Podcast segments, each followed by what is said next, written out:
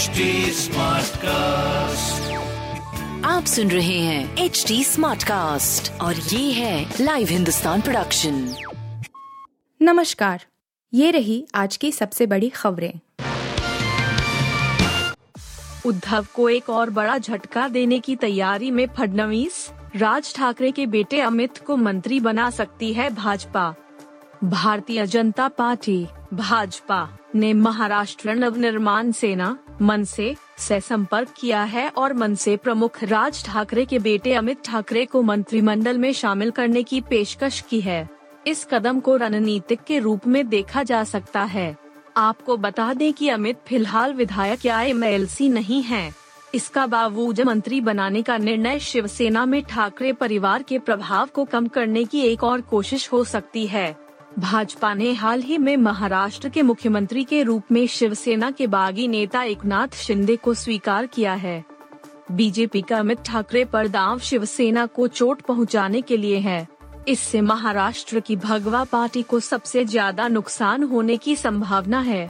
बीते कुछ वर्षों में शिवसेना अध्यक्ष उद्धव ठाकरे के बेटे आदित्य ठाकरे को शिवसेना की कमान संभालने के लिए तैयार किया गया है। ऐसे में अमित को कैबिनेट में लाने की कदम को आदित्य के लिए सीधी चुनौती के रूप में देखा जा रहा है। अमित और आदित्य दोनों को युवा नेताओं के रूप में पेश किया जा रहा है ताकि वे युवाओं को अपने खेमे में ला सकें।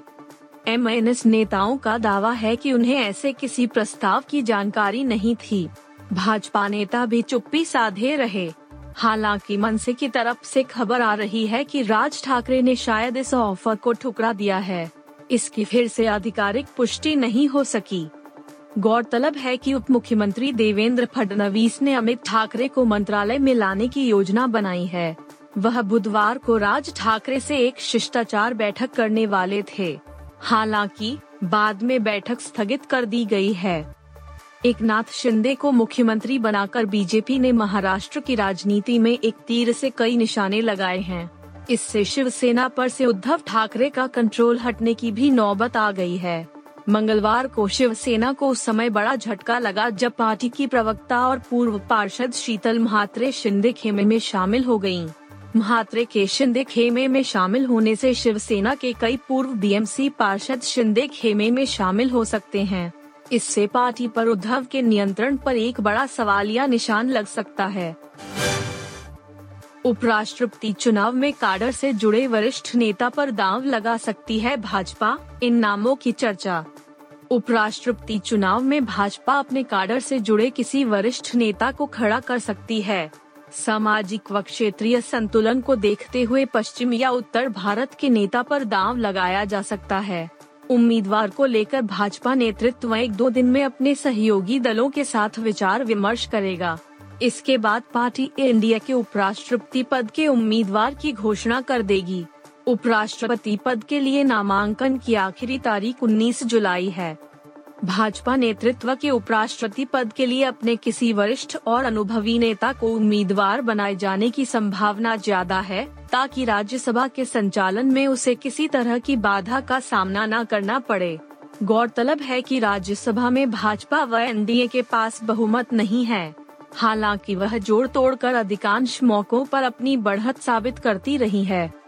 चूँकि भाजपा ने राष्ट्रपति पद के लिए आदिवासी महिला व पूर्वी भारत से उम्मीदवार बनाया है। ऐसे में संभावना है कि उपराष्ट्रपति पद के लिए पश्चिम भारत या किसी अन्य क्षेत्र के नेता को तरजीह दी जाए। मौजूदा उपराष्ट्रपति एम. वेंकैया नायडू को दूसरा कार्यकाल देने समेत नए उम्मीदवार को तय करने तक के सारे विकल्प अभी भाजपा ने खुले रखे हैं। हालाँकि संकेत है कि पार्टी किसी नए नेता को ही इस बार चुनाव मैदान में उतारेगी। अंदरूनी तौर पर जिन नामों को लेकर अटकलें हैं, उनमें राज्यपाल आनंदी बेन पटेल, बंडारू दत्तात्रेय, थावरचंद गहलोत, आरिफ मोहम्मद खान, हाल में मंत्री पद से इस्तीफा देने वाले मुख्तार अब्बास नकवी, सुमित्रा महाजन, सुरेश प्रभु आदि शामिल हैं। सूत्रों का कहना है कि केंद्रीय नेतृत्व सरकार में शामिल वरिष्ठ मंत्रियों के नाम पर भी विचार कर सकता है। उदयपुर में कन्हैया लाल की हत्या सोची समझी साजिश का हिस्सा प्रतीत हो रही है। एनआईए जाँच में यह बात सामने आई है कि हत्या के पीछे पाकिस्तानी संगठन दावत ए इस्लामी का हाथ था। यह संगठन लगातार कट्टरपंथ के बीज बोने की कोशिश कर रहा था। एजेंसी को कट्टरपंथ के ज़रिए ब्रेन वॉश कर हत्या की साजिश रचने के सबूत मिल रहे हैं। यह भी बात सामने आई है कि राजस्थान में इस संगठन की ओर से 40 लोगों की टीम भी तैयार की गई थी, ताकि नूपुर शर्मा का समर्थन करने वाले लोगों का सिर कलम किया जा सके। पाकिस्तानी संगठन दावत ए इस्लामी अजमेर में आपत्तिजनक धार्मिक किताबों की बिक्री भी करवा रहा था। वहीं व्हाट्स ऐप के ज़रिए लोगों को तालिबानी तरीके से सिर कलम करने की ट्रेनिंग दी जाती थी। एनआईए और एटीएस ने यह खुलासा आतंकी रियाज और गौस की मोबाइल से मिले पाकिस्तान के 10 लोगों के नंबरों की जाँच के बाद किया है। एनआईए की प्रारंभिक जाँच में यह बात भी सामने आई है कि पाकिस्तान के संगठन दावत इस्लामी ने राजस्थान के छह ज़िले में नूपुर शर्मा के समर्थकों को सबक सिखाने का मिशन तय किया था। इन हत्याओं के ज़रिए पूरे देश में खौफ पैदा करने की साजिश थी। महाराष्ट्र में शिवसेना के खिलाफ एकजुट होगी भाजपा कांग्रेस? फडनवीस के ट्वीट से बढ़ी हलचल। महाराष्ट्र की राजनीति में क्या होगा इस बारे में कोई निश्चित नहीं है। ढाई साल पहले शिवसेना, एनसीपी और कांग्रेस ने मिलकर राज्य में महाविकास अघाड़ी सरकार बनाई थी। तीनों पार्टियों का एक साथ आना अप्रत्याशित था। गौरतलब है कि ढाई साल में शिवसेना के वरिष्ठ नेता एक नाथ शिंदे ने पार्टी के खिलाफ बगावत कर दी और उनतालीस विधायकों को लेकर बीजेपी से हाथ मिला लिया।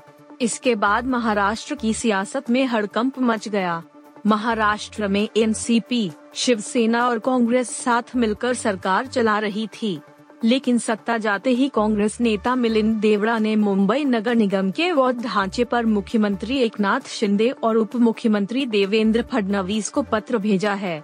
इस पत्र में उन्होंने शिवसेना की आलोचना की है। उनकी आलोचना पर ध्यान देते हुए देवेंद्र फडणवीस ने भी तुरंत ट्विटर पर इसका जवाब दिया और आश्वासन दिया कि वह इस संबंध में निर्णय लेंगे। तो क्या अब मुंबई नगर निगम चुनाव में शिवसेना के खिलाफ बीजेपी और कांग्रेस साथ आ सकती है? बारिश और बाढ़ ने बढ़ाई मुसीबत, महाराष्ट्र में सात लोगों की मौत। महाराष्ट्र के विभिन्न हिस्सों में लगातार भारी बारिश हो रही है, जिससे ज़िंदगी पर मुसीबत बनाई है। पालघर ज़िले के वसई कस्बे में बुधवार को भारी बारिश के कारण हुए भूस्खलन से एक व्यक्ति की मौत हो गई और उसके परिवार के दो सदस्य घायल हो गए। वहीं, नासिक ज़िले में भारी बारिश के बीच पिछले 24 घंटे में कम से कम छह लोग पानी में बह गए। उधर, मौसम विभाग ने अगले तीन चार दिन भारी बारिश का अलर्ट जारी किया है। पालघर में भूस्खलन के बाद अधिकारियों ने बुधवार को बताया कि परिवार के अन्य सदस्यों की तलाश की जा रही है और पता लगाया जा रहा है कि कहीं मलबे में कोई फंसा तो नहीं है जिला आपदा प्रबंधन प्रकोष्ठ के प्रमुख विवेकानंद कदम ने कहा कि भूस्खलन के बाद वसई इलाके के राजवली के वाघराल पाड़ा में स्थित अनिल सिंह के घर पर सुबह साढ़े छह बजे पहाड़ी से बड़ा पत्थर गिरा, जिससे सिंह की मौत हो गई। सिंह की पत्नी वंदना सिंह और बेटा ओम सिंह को मलबे से निकालकर अस्पताल में भर्ती कराया गया। नासिक शहर में बुधवार को भारी बारिश शुरू हुई। मंगलवार को डिंडोरी तालुका में छह साल की बच्ची परिजन के साथ आलंदी नदी पार कर रही थी, तभी वह पानी में बह गई। सरकारी अधिकारियों ने बताया कि पेथ तालुका के मौज पलशी खुर्द गाँव में एक व्यक्ति गोदावरी नदी में बह गया। इससे पहले मंगलवार को सुरगना तालुका में नारा नदी को पार करते वक्त एक व्यक्ति पानी के तेज बहाव के कारण नदी में बह गया। एक अन्य घटना में छोटा पुल पार करते समय दो लोग बह गए। आप सुन रहे थे हिंदुस्तान का डेली न्यूज़ रैप, जो एच टी स्मार्ट कास्ट की एक बीटा संस्करण का हिस्सा है। आप हमें फेसबुक ट्विटर और इंस्टाग्राम पे एट एच टी या podcasts@hindustantimes.com पर ईमेल के द्वारा सुझाव दे सकते हैं। आप सुन रहे हैं एच टी स्मार्ट कास्ट और ये था live Hindustan production smart cast